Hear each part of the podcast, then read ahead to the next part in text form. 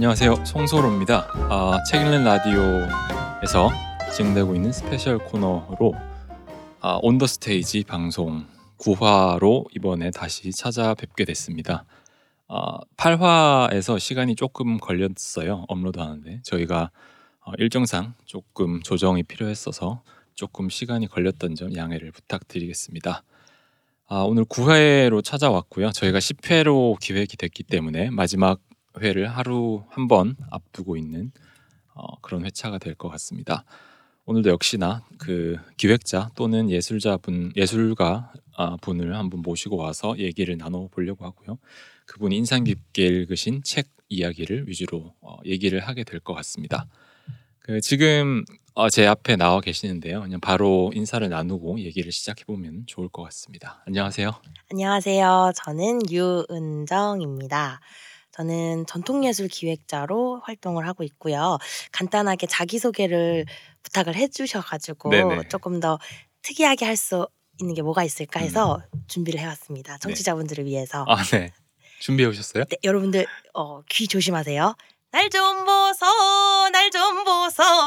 안녕하세요. 국악인이었던 전통예술 기획자 유은정입니다. 음. 제가 미량아리랑 한 꼭지를 불렀는데 그 이유는 제가 하고 있는 전통예술 그리고 제가 쭉 지내왔던 무대인으로서 지내왔던 제 자신을 가장 잘 드러낼 수 있는 게 국악이지 않을까 싶어서 조금 노래를 불러봤습니다. 아, 네, 제 예상 못했는데 사실 깜짝 놀래켜드리려고 네. 일단 이게 미량 아리랑인지 몰랐고요. 네, 네. 이게 아 되게 유명한 가락이긴 하잖아요, 그렇죠? 그쵸. 네. 국악을 쭉 해오시다가 국악을 하다가 지금 기획자가 되신 네. 지금은. 전통예술 기획자로 활동을 하고 있습니다. 음, 전통 예술 기획자. 네. 어, 공연 기획 같은 걸 하시는 건가요? 네. 공연 기획도 제가 하고 있는 기획 안에 속해 있어요. 음. 그래서 가장 크게는 어, 전통 예술로 할 수 있는 합법적인 모든 걸 하고 있다라고 생각해 주시면 좋습니다. 합법적인 네. 모든 것, 아, 비합법적인 것도 뭔가 있을지 모르겠지만, 저희는 그런 건 하지 않습니다. 네, 네. 좋습니다. 그 일단 소개만 들어봐도 되게 다재다능하신 것 같고, 어. 재능이라고 해야 되나 이런 에너지도 많으신 것 같고 그런 생각이 드는 것 같아요. 그 기획도 하시고 전통 예술도 하셨었고 직접 그 외에도 선생님이나 뭐 강연이나 이런 것도 같이 하고 계신다고 알고 있어요. 네. 저는 현재 어, 서울시의 국악 선생님으로서 아이들에게 초등학교 아이들에게 교과서 속에 있는 국악을 알려주는 일을 하고 있어요. 그래서 강연은 말씀해 주셨는데 전통 예술 관련해서 학교에서는 아이들을 가르치고 그리고 강연은 주로 학교에서 만날 수 없는 일반인들 그 중에서도 요즘은 실버 세대 랑 많이 교류를 하고 있어요. 음, 그래서 나이 드신 작년 분들. 네 그래서 작년에는 이제 해공 도서관이랑 같이 협약을 해서 어, 전통 예술로서 이제 단순히 국악 판소리를 알려드리는 그런 게 아니라 어떻게 하면 전통 예술 공연을 재밌게 볼 수 있는지 그런 강연을 열어서 강연도 같이 하고 있습니다. 음, 되게 다양하게 활동을 많이 하고 계시는 것 같아요, 그렇죠? 네, 많이 하고 있습니다. 좋습니다. 근데 어쨌든 그 시작에는 국악 전통 음악이 있었던 것 같고요. 네. 어, 어떻게든 시작된 계기가 있었을 것 같아요. 흔하지는 않은 영역이다 보니까 요즘 어떤 계기로 시작을 하게 되셨을까요? 제가 자기소개할 때는 미량아리랑을 불렀는데 네. 이제 민요는 지역별 특징에 따라서 여러 가지로 좀 나뉘어요. 근데 제가 원래 전공했었던 국악은 서도민요 라고 해서 서도. 네네 네. 어, 서도라고 하면 딱 알아들으신 분들이 있으실 수도 있는데 네. 북한의 민요예요. 아 서도가 북한의 네, 지방인가요? 네. 그래서 북한의 평안도 그리고 환경도에 전해 내려오던 민요를 이제 서도 민요라고 하는데 저는 여러 민요 중에서도 서도 민요를 쭉 전공했었던 국악인입니다. 음, 그러니까 체계적으로 나의 전공으로서 배운 거는 북한식의 민요인 네, 거죠. 네. 그래서 국가무형문화재 제 29호 서도소리 이수자도 가지고 있어. 아 그래요. 네. 대단하신 분이네요. 아니에요. 그 차이가 좀 큰가요? 어떨까요? 그러니까 서도 음. 민요처럼 북한의 민요랑 한국 뭐 예를 들어서 밀양아리랑 같은 거랑 어, 좀 차이가 있어요. 음. 그래서 어떻게 차이가 있냐면 어, 일단 지역적으로 나뉘었을 때 지역의 사투리가 반영이 좀 많이 됩니다. 그래서 밀양아리랑 같은 경우는 경상도 음.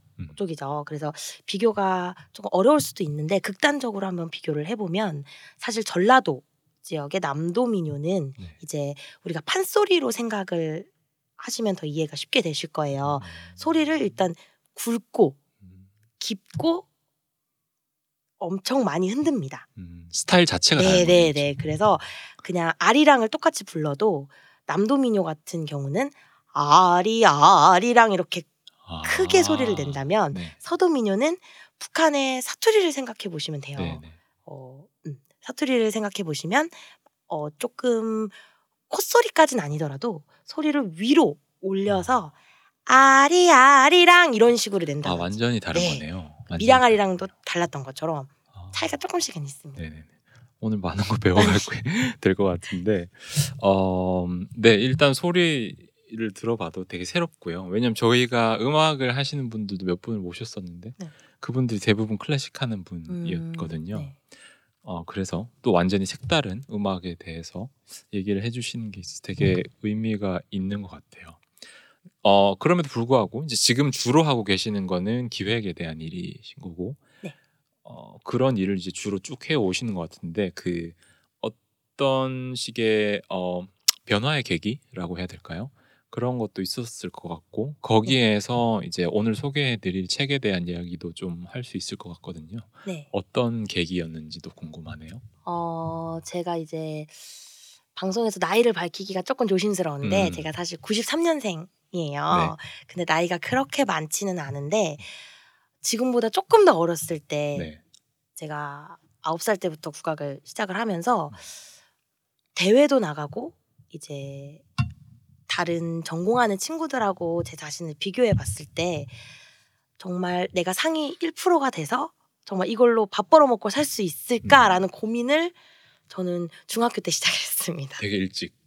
네, 그때는 어, 이런 고민을 하고 있는 것 자체가 어, 내가 좀 이상한 성격인가라고 했는데 지금은 이제 돌이켜 보면 제가 그때부터 제 그런 꿈 음, 그리고 진로라고 앞으로 진로. 네. 그런 것들을 플랜을 제가 세웠더라고요 중학생 때부터 네. 그래서 아 그러니까 일단 제 자신을 먼저 파악을 했고 그래서 아 나는 이거를 좋아하지만 정말 못하지도 않다고 생각하지만 저렇게 열정적인 친구들에 비해서 내 열정은 과연 저 친구들과 견주었을 때 잘할 수 있을까라는 고민을 중학교 때 중2병처럼 알았습니다. 아, 그래서 그렇군요. 그때 이제 좀 결심한 게 그러면 일단은 스무 살 때까지는 내가 하고 있는 국악을 쭉 밀고 나가서 해보고 음. 대학생이 됐을 때 다시 한번 나를 돌아보자라고 생각을 해서 그때 이제 입시를 겪고 나서 스무 살 때 이제 기획과 관련된 다양한 음. 경험을 대외 활동으로 하면서 네. 이쪽 진로를 조금씩 방향을 설정할 수 있었어요. 네네. 그 기획이라는 거는 그냥 전통 예술 공연을 하는 걸 넘어서 그런 공연을 만드는 네네. 거죠. 어, 그래서 처음에는 이제 저도 뮤지컬 뮤지컬. 그리고 클래식 네. 기획을 배웠어요. 아 처음에 배우신 네네. 거는. 어 보통 그런 쪽에 대한 기획이 좀 더 교육이 활성화가 돼 있어서 그런 거겠죠. 아무래도. 아무래도 제가 그렇게 스무 살 때 방향 설정을 할 때 전통 예술이라는 단어도 잘 안 사용하고 음. 국악 그 중에서도 이제 기획은 사실 거의 조금 드문- 많이 안 네네, 하는 네. 그런 진로였어요. 그래서 그나마 많이 있는 곳이 뮤지컬 음. 그리고 그 다음이 연극 그리고 그 다음이 음악 중에서도 클래식이었어서 순서대로 쭉쭉쭉쭉 경험을 음. 일단 배울 수 있는 것들을 네. 체계적으로 배워 나가신 거고. 그러다가 이제 대학 공부 같은 경우에도 지금은 예술 경영 같은 공부를 하고 계시는 걸로 알고 있는데. 네, 네. 어 거기에서 이제 오늘 소개해드릴 책이 서울 인디 예술 공간인가요? 네, 맞아요. 그 이제 다양한 공간에 대해서 안내처럼 나와 있는 책장인 것 같은데 네. 어, 어 뭔가 책에서 받은 어, 영감이라고 하기엔 거창하지만 뭔가 영향 같은 게 있다면은 좀 듣고 싶어요. 음, 제가 오늘 온더 스테이지에서 소개하고 싶은 책이 말씀해 주신 것처럼 서울 인디 예술 공간 인데요.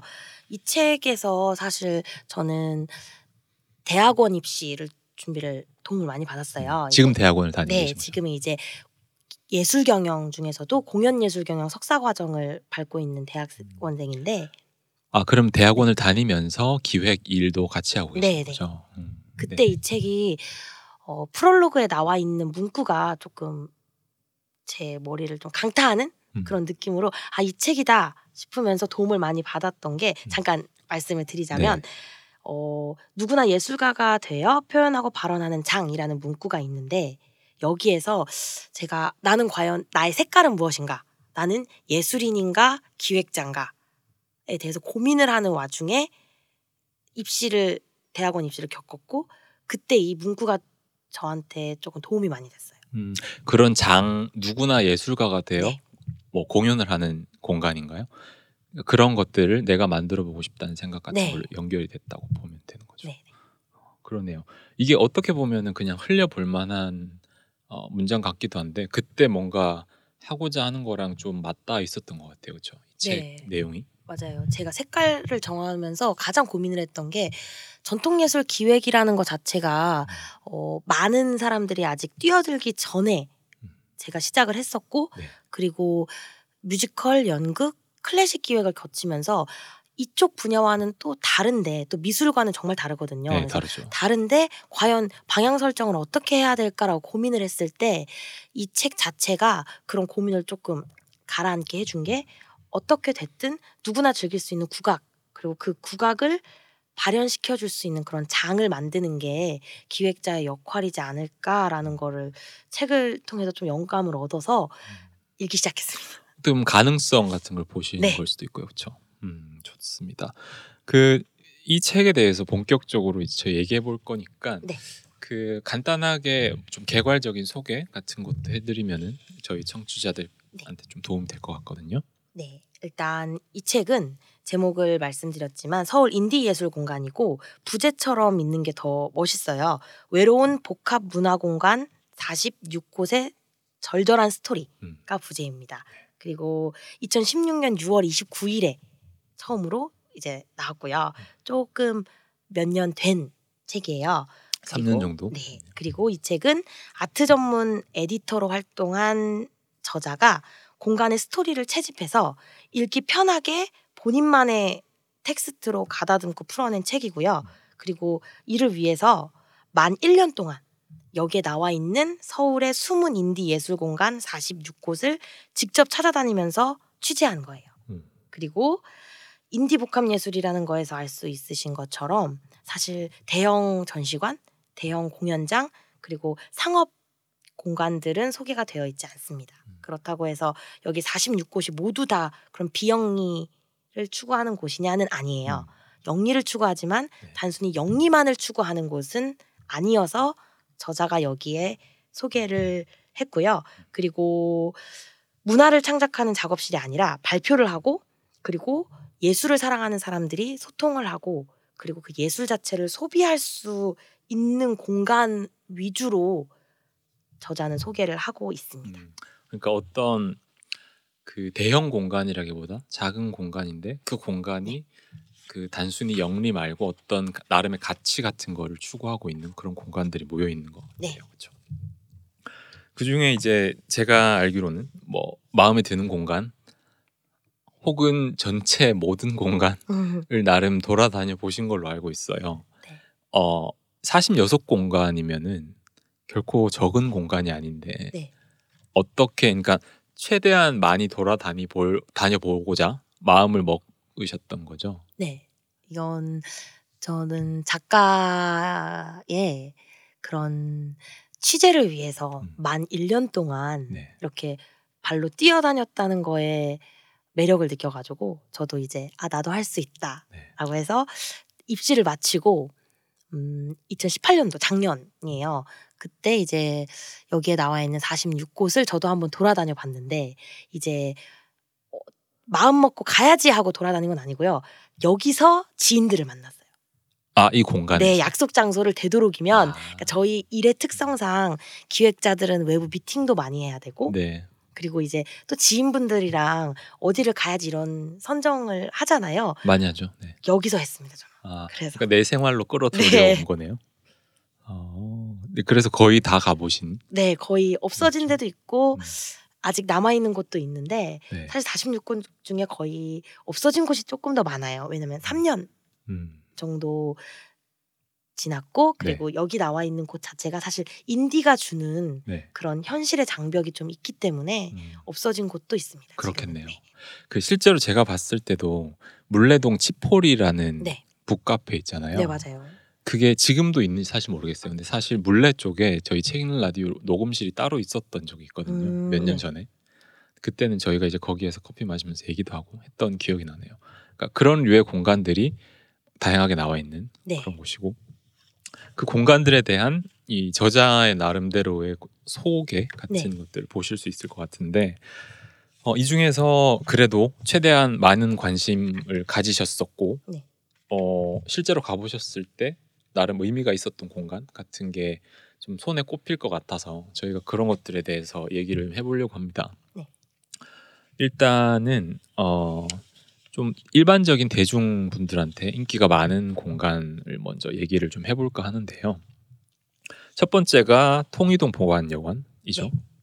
그 이, 이곳은 언제쯤 가셨을까요? 여기는 제가 거의 가장 처음에 갔어요. 아, 처음 책을 가셨어요. 읽고 가장 처음에 갔고 그리고 여기는 사실 요 근래에도 갔다 왔어요. 음, 서촌에 있는. 네, 두 번 갔다 온 거죠. 어떻게 네네. 보면 어, 여, 이 공간은 사실 제가 책을 읽을 때 주로 목차를 먼저 살펴보는데 이 책 같은 경우에는 어, 연속되는 책이 아니라 공간을 소개하기 때문에 챕터별로 분리가 돼 있어요.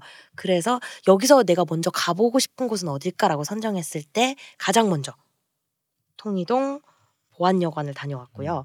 여기는 이제 SNS를 하다 보니까 SNS에 딱 그 여관이 주는 그런 느낌과 이제 이때 당시에 유행했었던 게 지금도 레트로가 유행을 하고 있지만 네. 그때도 예전의 감성이 주는 음. 그것에 대한 약간 희열 그런 거에 사람들이 열광을 하던 시기에 제가 갔기 때문에 사진을 찍어보자라는 어, 생각으로 네.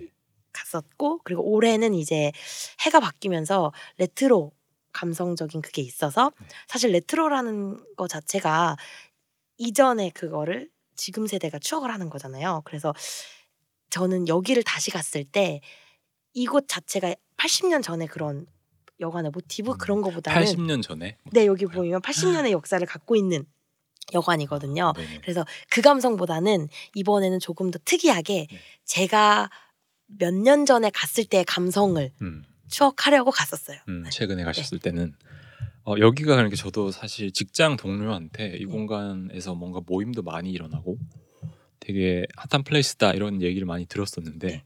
저는 그 오가면서 흩- 스쳐보기만 했었거든요. 네. 근데 안을 보면 구조도 되게 특이한 것 같고 뭔가 많은 일들이 일어나는 것 같은데 네. 일단은 여관이라는 거에서 좀 색다른 느낌이 있잖아요. 네. 어떤 구체적으로 일들이 일어날까요? 이제 여관이라는 의미를 이제 보존하고 발굴하는 이제 작업 자체에 중심을 음. 두고 있어요 보안 여관은 네. 그리고 이제 여관이라고 하면 우리가 딱 생각나는 게 숙박이잖아요. 그렇죠. 근데 이제 요즘은 여관이라는 단어를 사용하지 않잖아요. 거의 안 쓰죠. 네. 거의 안 쓰는데 이 여관이라는 것이 주는 80년 정도의 역사가 가지고 있는 그런 사실 의식주에서 가장 중요한 것 중에 하나가 잠과 관련된 건데 음. 그러면서 그런 역사 자체를 담고 있어서 여기서 기획전도 많이 하고 아 전시도 많이 네네. 하나요? 음. 그리고 이게 어, 이 책 자체에는 2016년 12월에 재개관을 하려고 준비하고 있다고 음. 나와 있고 현재는 개관을 한 해놨어요. 네. 음. 그래서 그런 역사적으로 계속 보수를 하고 계속 다시 새롭게 하는 그런 모습 자체가 여기가 담고 있는 의미가 조금 있습니다. 음. 그러니까 그 여관이라는 거를 그러니까 한마디로 역사를 보존하면서 네. 여러 가지 활동을 하는 거네요. 네. 그렇죠? 문화적인 행사 같은 것도 많이 하는 거고. 어, 여기는 정말로 한번 가볼 만한 것 같아요. 제가 듣기로도 어, 여기에서 이제 문화계에 종사하시는 분들이 와서 하는 모임 같은 것도 많다고 들었거든요. 네. 음, 여기가 서촌에 있는 공간이고 그 외에는 이제 연희동 사진관이 곳이라는 곳도 있는 것 같은데 네. 여기는 어떤 공간? 연희동 사진관은 일단 카페는 절대 아니고요. 음, 여기는 흑백 사진을 음, 찍을 수 있는 곳이에요. 네. 요즘 젊은 세대가 그 부모님 세대의 결혼식 사진을 똑같이 흉내내서 찍는 게 음. 유행이거든요. 아, 지금 유행인가요? 네네. 그런데 이제 연희동 그 사진관은 그거에 거의 처음으로 아 시작. 넘어갔던 어. 거와 관련이 있어요. 그래서 음. 흑백 사진에 대한 추억을 가장 먼저 감성을 건드렸던 곳이 연희동 사진관 이에요. 그래서 그럼 여기는 실제로 사진을 찍어주는 네 사진관인 그럼요. 거네요. 네 그쵸? 지금도 네 그 네이버에 검색하시면 네. 사진 관련돼서 나옵니다. 아 그래요. 네. 어 제가 저도 얼핏 최근에 길거리 돌아다니면서 이렇게 흑백 사진 찍어주는 그 포토 기계 같은 것도 있는 걸 봤었고, 네. 근데 그게 이렇게 막 트렌디하게 유행이 되고 있는지는 사실 몰랐어요. 아니면 찍어 보시기도 하고 그랬겠네요, 그렇죠? 저도 찍어봤어요. 여기에서요? 네. 아, 어땠어요? 그러니까 어, 뭐 옛날 사진을 찍으면은 이렇게 음, 종이 사진 같은 거를 인쇄해서 줬었잖아요. 그런 네. 식인가요? 어 그- 그런 식이고요. 네. 그리고 연희동 사진관에서 제가 조금 더 느꼈던 감정은 저는 흑백 TV 세대가 아니에요. 음, 날 때부터 컬러였어요. 네네네. 아, 네. 저는 컬러 TV 세대인데 네. 어 이런 컬러 TV 세대가 네. 주는 감성과 음, 흑백 사진 네. 그리고 흑백 TV가 주는 감성이 정말 다르더라고요. 음, 이게 내가 태어나기 이전에 물론 박물관에서만 봤던 그런 것들이 여기 사진관에서는 그런 걸 느꼈을 때 어, 굉장히 박물관에서 지금 사진을 찍은 것 같은 그런 느낌. 어, 뭔가 낯섦 네, 같은 게 네. 있겠네요. 그렇죠.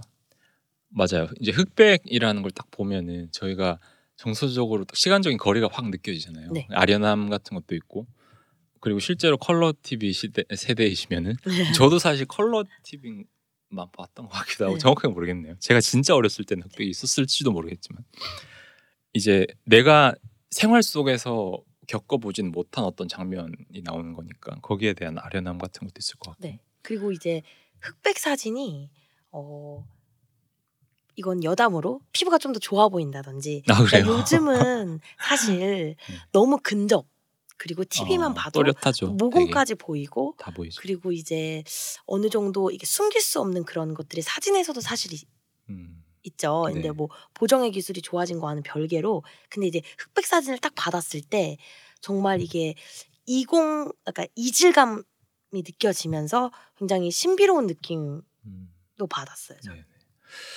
어, 연희동 사진관은 뭐 일반적인 사진관이랑은 좀 다른. 네.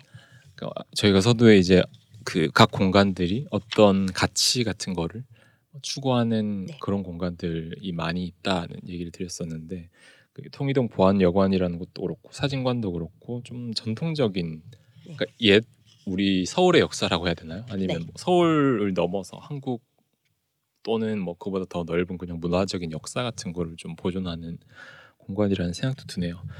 근데 이제 이런 공간들이 쭉 소개돼 있는 건데 이런 공간들이 지금은 사실 기획사라고 해야 되겠죠. 그러니까 네. 기획사를 운영하는 개념으로 일을 하고 계시기도 하잖아요. 네. 그런 기획 일을 할 때도 이런 것들이 좀 도움이 되는 편일까요? 굉장히 도움이 많이 돼요. 음, 그 공간 네, 네. 자체가 왜냐면 독립예술 공간이 갖고 있는 그런 창의성, 그런 창의성이 이제 기획 일을 할 때 저에게 영감을 또 주기도 하고 음, 그리고 이제 이런 공간 자체만 가서 한 바퀴를 이제 둘러본다든지 음. 그런 뭐 가서 이제 커피를 마시는 그런 공간뿐만 아니라 그런 체험을 할수 있는 공간에서는 특히 더 그게 두드러지게 나타나는데 이런 경험을 했을 때 확실히 쓰는 그런 기획 용어들이 조금 더 저는 달라졌어요. 아 그래요. 네. 직접 그곳을 가봤을 때 네. 느끼는 것들이 있으니까 그리고 그런 장소에서 공연을 실제로 열 수 있는 곳도 있을 네, 테고요, 네. 그렇죠? 음. 어, 두 가지 공간 정도 봤는데 그 밖에도 되게 다양한 공간이 있을 것 같고 한데 그 인디 공간이라고 정의하신 곳 중에 Storage Book and Film이라는 서점인 거죠. 저도 이 공간에 대해서는 얘기를 되게 많이 들어봤어요. 독립 출판이 요즘 어, 워낙 인기니까 여기는 어, 선정하신 이유가 어떤 거일까요? 사실 인디 공간이라고 가제목을 정한 것 자체가 조금 아이러니한 게 이 공간 자체가 서울 인디 예술 공간이라 사실 통일여관 그렇죠. 보안여관도 연희동 사진관도 어떻게 보면 인디 공간이에요. 근데 그 인디 공간 중에서도 이제 소재 자체가 어떻게 보면 독립 출판과 음. 관련되고 있는 그런 상당히 이제 인디적인 그런 느낌의 공간을 알려드리고 싶어서 소개란에 같이 넣었어요. 음. 그래서 스토리지 북앤 필름 같은 경우는 이제 독립 출판 이야기를 해주셨는데 이제 해방촌에 일단 있습니다. 네, 해방촌이 그 이태원 근처인가요? 네, 그쵸? 이태원 옆쪽이에요. 네. 근데 이제 이 독립 출판 자체가 주는 메리트는 사실 검열을 거치지 않죠. 네, 그렇죠. 그래서 사실. 굉장히 창의적인 출판이 나오기도 하고 어, 이게 과연 우리가 읽을 수 있는 책인가 싶은 책도 나오고 그러니까 완전히 새로운 개념이죠. 네 그리고 굉장히 어 그러니까 유니크하면서도 굉장히 사랑스러운 책도 있, 있을 수도 있어요. 네. 그래서 이런 독립 출판이 주는 매력을 저한테 느끼게 해준 게 바로 스토리지 북앤 필름이기 음, 때문에 그쵸. 같이 소개하고 싶어서 선정을 했습니다. 음, 독립 출판물을 이렇게 다루고 전시하고 파는 이제 서점이 되게 많은 걸로 알고 있는데 제가 알기로 근데 스토리지 북앤 필름이 굉장히 오래됐고 제일 대표적인 이제 독립 출판 서점이라고 하더라고요. 저 독립 출판 서점에서도 이제 거의 주류에 속하죠. 굳이 아, 그 나누자면 중에서는? 네, 네. 가장 오래 됐기 때문에 거의 음, 그렇군요. 여기도 실제로 가 보셨나요? 네. 어, 여기 사진을 보면은 네. 되게 분위기 있어 보이잖아요. 사실 책에 사진이 조그맣게 동그라미로 나와 있는데 네. 어, 어떨까요? 실제로 보시면은 여기에 있는 그런 느낌들이 고스란히 느껴지나요? 네 실제로 근데 실제로 보면 네. 막 독립 출판이라고 하면 어두컴컴할 것 같고 어, 네. 좀- 그렇지는 않아요. 아 그래요? 네, 네. 굉장히 분위기도 밝고 음, 그리고 이제 외관이 이렇게 만들어 클래식적인 느낌이 들도록 음. 고전적으로 이렇게 해놔서 그렇지 네. 해방촌 분위기 자체가 사실은 어떻게 보면 비슷하거든요. 네. 근데 들어가면 굉장히 밝은 분위기가 음, 연출이 됩니다. 쨍한 느낌이 네. 들어가면 음. 넓, 넓, 넓나요? 어. 그냥 보통 크기. 보통의 네. 서점 크기 네. 근데 요 근래에는 제가 안 가봐가지고 음, 알겠습니다. 그 사실 저희 책을 봐도 이게 소개가 막 자세하게 돼 있다기보다 어떤 음, 말하자면 여행 책자 같은 개념으로 돼 있는 것 같아요. 네. 그렇죠? 그래서 제가 더 다녀본 것도 어떻게 보면 작가가 절절한 스토리라고 제목, 가제목, 부제목에 명시한 것처럼 주관적인 느낌이 강해요. 음, 작가의 시선으로만 풀이를 했기 때문에 그렇다고 뭐 주소나 이런 건 당연히 명시를 해놔요. 그렇지만 이제 가서 이제 작가가 생각했던 그 모습과 또 제가 생각했던 모습을 같이 모았을 때 또 다른 공간처럼 느껴지기도 하더라고요. 그러니까 저자가 이렇게 기술해 놓은 공간의 네. 느낌이랑 내가 직접 가서 느꼈을 때 감각이 또 다를 수 있으니까 어, 그런 것 같습니다. 이제 이렇게 쭉 얘기하다 보니까 이 네. 책은 진짜 그 인디 공간들에 대한 여행 안내서 같은 네. 생각도 드네요, 그렇죠? 어, 굉장히 이런 책은 어, 제가 뭔가 낯선 건지 몰라도 자주 보지 못했는데 그런 류의 이제 작은 그러나 특색이 있는 공간들에 관심이 있는 분이라면은 굉장히 도움이 될 것 같다는 생각이 많이 들고요. 네. 어, 또 몇 개를 더 소개를 해 보면은 인디 공간 중에 이포라는 공간도 네. 얘기를 하셨었어요. 네, 맞아요. 이 공간은 어떤 공간인가요? 여기는 물레 예술 촌에 있어요. 아, 물레에 네, 있는. 물레 예술 촌에 있는데 전시관이라고 생각하시면 돼요. 어, 네, 전시관인데 이제 미술 과 관련이 있습니다. 네. 근데 이제 이곳은 예술 경영은 사실 크게 두 가지로 보통은 분류를 해요. 이건 법 같은 건 아닌데 보통 이제 공연 쪽과 이제 미술 쪽, 시각 예술 공연 예술 이렇게 나눠졌을 때 저는 공연 예술에 특화된 기획자이기 때문에 아, 네. 국악은 이제 공연 무대 맞아요. 위에서 음. 보여주는 퍼포먼스이기 네. 때문에 사실 공연 예술 쪽은 굉장히 많이 공부를 하는데 음. 사실 시각은 제가 조금 취약한 부분이어서 전시관 그리고 이제 미술관들을 음. 찾아다닐 때 굉장히 어, 초보자의 마음으로 항상 음. 다니거든요. 그런데 이제 이- 이포 같은 경우는 제가 느꼈을 때 굉장히 편안한 느낌을 주는 아, 전시관이었었어요. 그래서 여기에 작가가 아예 주관적으로 소개를 하는 부분이 있어요. 네. 물레동 예술촌의 터줏대감이라고 보드가 지목한 대한예술공간 이포의 대표와 실제로 저자가 어느 정도 관계가 관계가 있기 때문에 거기부터 이제 시작을 합니다. 네. 그래서 주관적이다라고 느껴질 수 있는 부분들도 있는데 그래서 저는 좀 더 마음에 들었던 게 음. 이게 자기가 느꼈던 그런 거를 이렇게 주관적으로 담담하게 음. 풀어나가는 모습이 저는 궁금해서 한번 가봤는데 편안한 느낌을 받았던 이유도 예술을 위한 예술의 속성을 조금 거부하는 음. 그런 전시관이에요. 딱 가면 네. 아 이게 전시관인가? 라는 느낌을 줄수 아. 있도록 해놨는데 그러니까 보통 전시장이랑 완전히 다른 느낌인 네. 건가요? 근데 이제 그런 거를 보면서 네.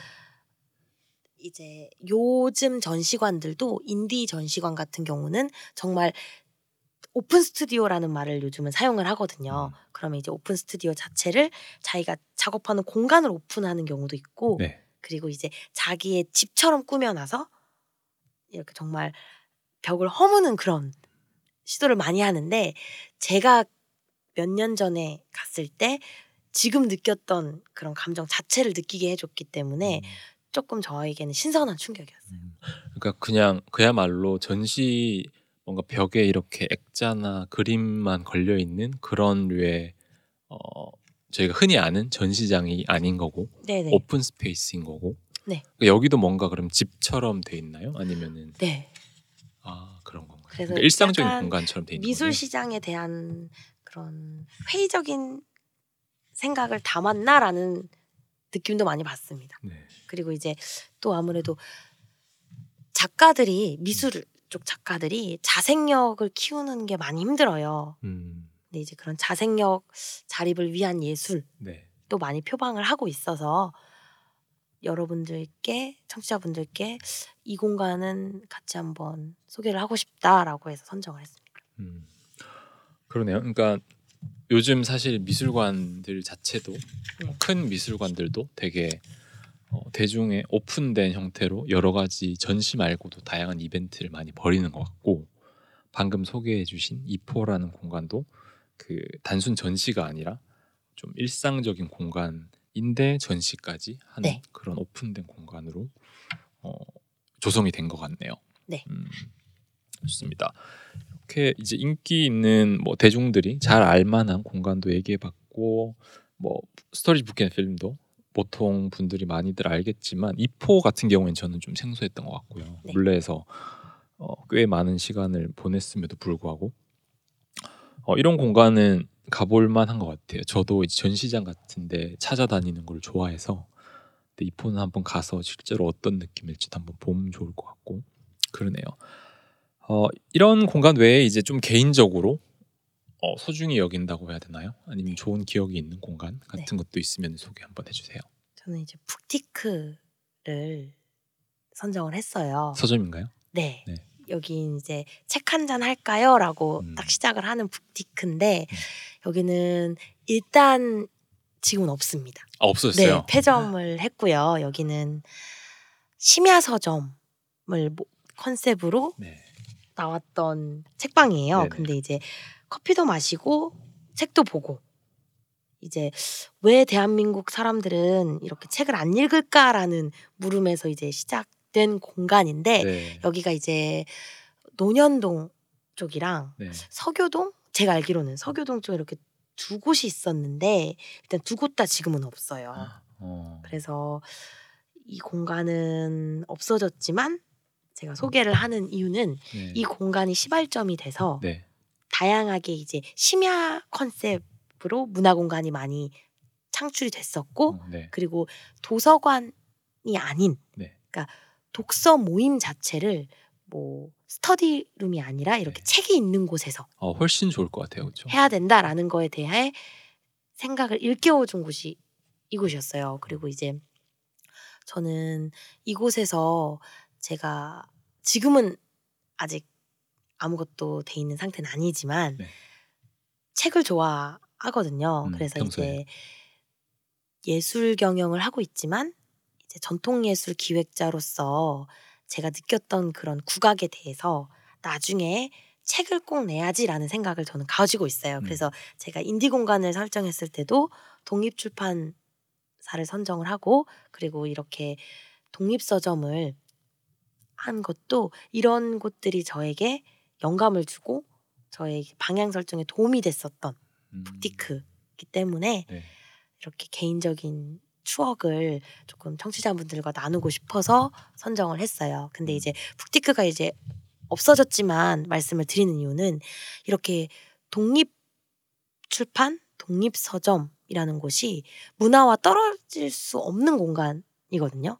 근데 이제 독립적이라는 것이 주는 이중적인 음. 굉장히 창의성이 나올 수도 있고 굉장히 색다르고 유니크해질 수도 있지만 그만큼 빨리 없어질 수. 있다라는 네. 것에 대해서 이야기 드리고 싶어서 없어졌지만 북티크를 말씀을 드리고 싶어요. 어, 그러네요. 네. 그 네, 되게 좀 시사점이 있는 것 같아요. 네. 이게 그글 서두를 보면은 네. 7년을 출판사에서 있었던 분이 세웠다고 돼 있고 네, 맞아요. 그 책 읽는 독자가 없다는 한계가 제일 음. 큰 장벽이었다 이렇게 돼 있는데 이런 거는 사실 저희 책 읽는 라디오의 방송을 만드는 분들도 뭐 최PD라는 PD 분을 비롯해서 되게 많이 고민을 하고 계시는 분들이 많이 있어요. 그리고 저희 이제 책 읽는 라디오 시작됐던 것도 어 말하자면 이제 너무 말로 하니까 거창해지지만 독서 문화 부흥 막 이런 음. 목적도 있었거든요. 그걸 저희가 막 드러내고 표방은 안 했지만 어 이제 출판사에서 쭉 근무하다가 나와서 이런 류의 책 읽는 공간 같은 거를 만들었으나 지금은 없어져 버린 네. 걸 보면은 좀 안타깝기도 하네요. 왜냐하면 기대만큼 뭔가 이루어내지 못했던 건지 아니면은 뭐 뾰족한 어떤 수익 모델 같은 거를 찾지 못했던 걸 수도 있고요. 음. 실제로 가셨을 때 이 공간을 사진으로 보면 굉장히 아늑해 보이거든요. 네. 실제로 괜찮았나요? 좋았나요? 네, 여기는 네. 아지트에서 책 읽는 느낌이에요. 음. 그리고 저는 책을 좋아해서 사실 어 10대, 20대 초반 친구들은 보통 책 어디서 읽어라고 물어보면 음. 그 놀, 노르웨이 숲, 놀숲 하여튼 어 그런 만화책방처럼 네. 요즘 이제 잘 꾸며놓은 공간들이 아 있더라고요. 네. 네. 근데 거기도 1인실 네. 뭐 몇 인실 이런 식으로 칸막이처럼 나누어져서 아늑하게 공간을 구성을 하는데 제가 소개드리고 있는 북티크 자체도 아늑한 공간 자체에서 책에 집중할 수 있도록 음. 하는 분위기를 형성하고 있어서 굉장히 저는 좋게 느꼈었거든요. 책 읽기 좋은 좋은 공간이었네요. 어쨌든 책 읽는 모임 하기도 좋고 했던 거고 뭔가 독서 모임도 실제로 여기서 많이 있었던 것 같고 네. 그 외에도 뭐 와인 이벤트 같은 것도 했던 네. 것 같고 같이 모여서 와인 한 잔 하면서 책도 보고 책 얘기했던 것 같네요. 되게 아늑하고 좋은 공간이었던 것 같은데 없어져서 좀 안타까운 것 같고 근데 그 주소를 보니까 논현동으로 돼 있어요. 네. 그 논현동이면 새도 되게 비쌌을 것 같고 그쵸. 그런 생각이 네. 드네요 사실 여기에서 뭔가 해야 하는 해야 한다고 네. 생각했던 이유가 있었겠지만 여러 가지 현실적인 이유가 없진 않았을 것 같습니다. 네. 음, 그 마지막 북티크 얘기가 좀 어, 와닿기도 하고 네. 사실 책방들이 굉장히 많이 생겼다가 사라지는 현실을 누구나 많이 보고 있고 저희 네. 책 라디오 제작 하는 분들 중에 아키라는 별칭으로 활동하고 계시는 분도 거기에 대해서 많이 관심을 가지고 뭐 얘기를 많이 하는 걸 들었었고 하는데 이제 뭐 그런 현상이라면 현상의 한 조각을 보는 것 같기도 하고요. 계속 잘 돼서 있었으면은 어 저라면 당연히 가봤을 것 같은데 없어져서 안타까운 느낌이 드네요. 어 이렇게 해서 한 다섯 개 공간 정도를 좀 꼽아서 얘기를 해봤고요. 네. 어, 북티크를 이제 마지막으로 얘기를 드려 보았고 그 기획 실제로 일을 하시면서 이런 공간이 꽤나 많은 도움을 주는 것 같은데 그 기획 얘기로 다시 좀 돌아와 보면은 어, 일상에서부터 이제 기획을 시작한다는 생각도 좀 강하게 가지고 계셨던 것 같아요, 그렇죠? 네. 그러니까 뭔가 멀리서부터 시작하는 게 아니라 예를 들어서 책 같은 걸 보고 이 장소에 가본다고 했을 때는 약속을 다 여기서 잡으셨던 것도 그렇고 네. 그리고 저희가 이제 예전에 얘기할 때 어, 좀 의미 있게 다가왔던 게 기획 멀리서부터 시작하는 게 아니라 그냥 생활 속에서 뭐 생활 계획 짜는 거부터 네. 기획 시작이라는 얘기도 하셨던 것 같아서 그런 가치관 같은 게 뭐 자연스럽게 그냥 생긴 거겠죠. 계속 그런 생각을 하시다 보니까. 어 저는 어 20대 중반에는 기획 일을 하면서 '아 나는 좀 특이한 사람인가 보다. 음. 나는 좀 별종인가 보다.'라고 하면서 기획을 했는데 지금은 이제 생각이 좀 달라진 게 제가 기획을 하고 제가 일을 하는 것 자체가 어렸을 때부터 쌓아져 온 그런 경험에 의해서 제가 이렇게 방향이 정해졌던 거더라고요. 왜 그렇게 또 생각을 했냐면 부모님과 제가 이야기를 나눈 적이 있어요. 네. 밖에 나와서 지내다가 요즘은 부모님 집에 들어가서 아, 지내는데 같이 네, 지내시죠. 지내는데 어 일단 저희 아버지도 기획하는 걸 좋아하시더라고요. 아? 회사 같은 곳이나 아니면 이제 활동을 하실 때도 네. 항상 역할을 맡으셔서 네. 그런 모임 자체에 기획을 짜고 아, 끌고 가시는 계획을 짜는 걸 거죠. 좋아하셔서 네. 아 아버지의 피가 조금 있구나라고 생각을 하면서도 음. 느꼈던 게 어렸을 때 초등학교 때 방학 숙제 할 때 제가 제일 열심히 했던 게 음. 올해 여름 방학 계획표 짜기. 아, 그렇죠. 그런 게 네, 항상 그리고. 네. 겨울 방학 계획표 짜기 네. 같은 걸 제가 제일 꼼꼼히 지키든 지키지 않든 음. 제일 꼼꼼히 짜놓고 그때 당시에 또 원형 모양으로만 짜놓은 게 아니라 네.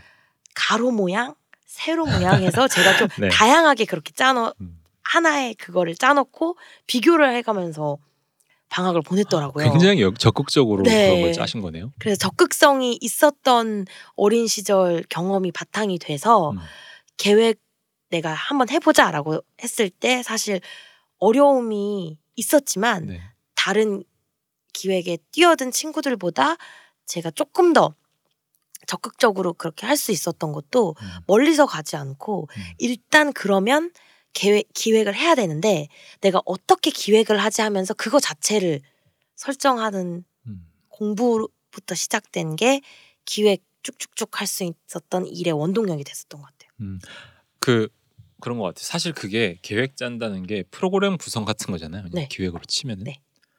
이제 그런 것들을 사실 저는 어렸을 때는 아무런 생각 없이 그냥 방학을 보냈거든요.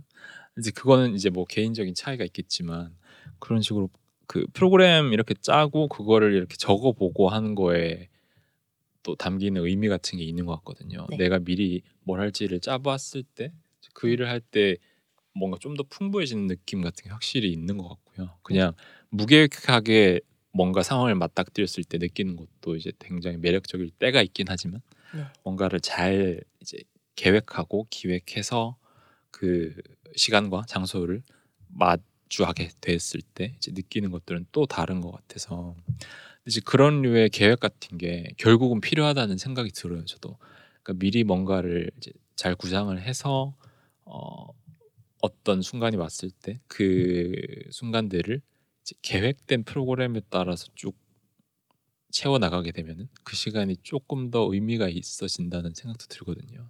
이제 그런 것들이 지금 기획사의 일을 하는데 도움이 많이 되시는 거고요. 네. 그리고 기획서를 쓰는 거에도 많이 도움이 될 수도 네. 있을 것 같아요. 그렇죠? 그럼요. 그런 것들 실제로 다 이루어지진 않아도 어쨌든 간에 구성이 다 잘 되어 있어야 되는 거니까. 네. 그런 것 같습니다. 그 앞으로도 쭉 그런 일을 해 나가실 텐데 네. 뭔가 목표로 가지고 계시는 거나 그런 게 있을까요? 보세요. 이게 점점 한 살, 두 살 나이가 먹으면서 네, 지금 근데 그래도 굉장히 어리신 거잖아요. 먹으면서 계획이 점점 사라지고 있어요. 음. 그냥 계획 없이 살아보자라는 음. 게 계획이긴 하지만 음. 이제 또 전체적인 가장 큰 목표는 저는 행복하고 싶어서 돈을 버는 거고 음. 행복하고 싶어서 제가 좋아하는 것도 하는 거고 행복하고 싶어서 이제 제가 좀 더 잘할 수 있는 걸 하는 거더라고요. 그래서 이제 제 궁극적인 목표는 저는 외국에 나갔을 때 행복했어요. 음. 외국에 나가서 내가 좋아하는 걸 하고 그리고 내가 좋아하는 사람들을 보고 그리고 이제 제가 잘하는 걸 밖에서 했을 때 제가 행복감을 느꼈다는 걸 유럽을 나가서 깨달아서 희망사항인데 어, 30살 이후 그리고 40대가 돼서 50대가 됐을 때는 독일에 있었으면 좋겠어요. 음. 딱 꼽아서 네. 독일인 거죠. 음. 독일에서 그럼 공연 같은 걸 직접 하실 수도 있고 지금은 기획하신 사실 공연을 하실 수도 너무. 어, 한 10년 이상 된 미래니까 음. 10년 후 미래니까 확정적으로 저는 이걸 할 거예요라고 말씀을 드릴 수는 없지만 음. 어, 공연도 하고 싶고 음. 이제 독일에 있는 네. 한국인들이 있잖아요 아이들이 이제 네. 그러면 그 아이들에게 우리 문화도 알려주고 싶고 음. 그리고 이제 그렇게 사람들의 생각은 좀 비슷해서 저와 비슷한 생각을 하고 있는 사람들이 나가서 이제 예술가들이 활동하고 있, 으면그 예술가들을 같이 끌고 나가는 음. 그런 기획도 하고 싶고 뭐 교두보 같은 걸 마련하시는 네, 네, 네. 거죠. 음. 그래서 그분들이 또 활동을 할 수 있는 장을 한번 마련해 보고 싶어요 지금은 어, 네. 그러니까 한국에서 하는 활동을 좀 더 폭넓게 독일 사람들, 그러니까 독일인들에게도 좀 네. 말하자면 선사해 줄 수 있는 그런 계기 같은 거, 뭐 공간 같은 거를 네. 만들어 보고 싶은 생각이 그렇죠 있으신 것 같아요, 그렇죠? 어, 그런 것 같습니다. 그런 뭐 의미에서도 이런저런 공간들 많이 보시는 게 되게 도움이 될것 네. 같고 독일에도 이런 류의 공간들이 많을 테니까 그런 것 같습니다. 아, 이 책은 어떤 분들한테 좋을까요? 뭐 요즘 워낙 음. 이런저런 공간들 많이 찾아다니는 거를 대부분의 주변 사람들이 좋아하긴 하지만 특별히 추천해주고 싶은 부류가 있다거나 음, 일단 어떻게 읽으면 좋겠다거나 하는 게 있을까요? 저처럼 기획 일을 하시는 분들에게 분들? 당연히 음. 0순위를 추천을 해드리고요. 아, 네. 그리고 1순위는 어, 데이트 코스를 짜는 모든 아, 분들께 분. 네. 서울시에 이런 공간이 있습니다. 아, 그게 되게 좋네요. 네네. 추천을 해드리고 싶고요. 네. 그리고 2순위를 꼽아 보자면 이제 공간을 운영하는 분들에게도 추천을 하고 아, 직접 네. 운영하시는 분들. 운영하는 분들 또는 운영을 생각하는 분들. 어. 아, 네, 되게 도움이 되실 것 같아요. 그러니까 굉장히 다양한 공간이고 굉장히 특색 있는 공간들이고 물론 주관적인 거지만 주관적인 게 오히려 좋은 게 거기에 대한 어, 의견, 본인의 이제 감상 같은 것들이 다 이렇게 스며 있기 때문에 네. 그리고 이제 어, 요즘 책을 읽는 음. 분들을 저도 이제 책과 관련된 활동을 하기 때문에 살펴보면 어떻게 많이 책을 읽나 봤더니 처음부터 1페이지부터 뭐 그 책이 200페이지까지 돼 있으면 거기까지 읽지 않고 음. 편집적으로 책을 아, 읽는 조금씩. 분들이 늘어나더라고요. 네네. 그런 분들에게도 정말 특화된 책이에요. 음, 조금씩 조금씩 네. 하나씩 읽을 수 있으니까 네. 한두 장씩 그렇게 보시면 좀 도움이 될 것 같습니다. 어, 이렇게 해서 이제 서울인디 예술공간이라는 책과 어, 유은정 님 기획자라고 볼 수 있겠죠. 한번 얘기를 쭉 나눠봤습니다. 그 책 소개를 이렇게 간단하게 드려봤고요. 어, 관심이 가는 분들은 한번 읽어보시면 좋을 것 같습니다. 그럼 오늘은 여기까지 말씀을 드리고요. 유은정님과는 인사를 나누도록 하겠습니다. 네. 감사합니다. 감사합니다.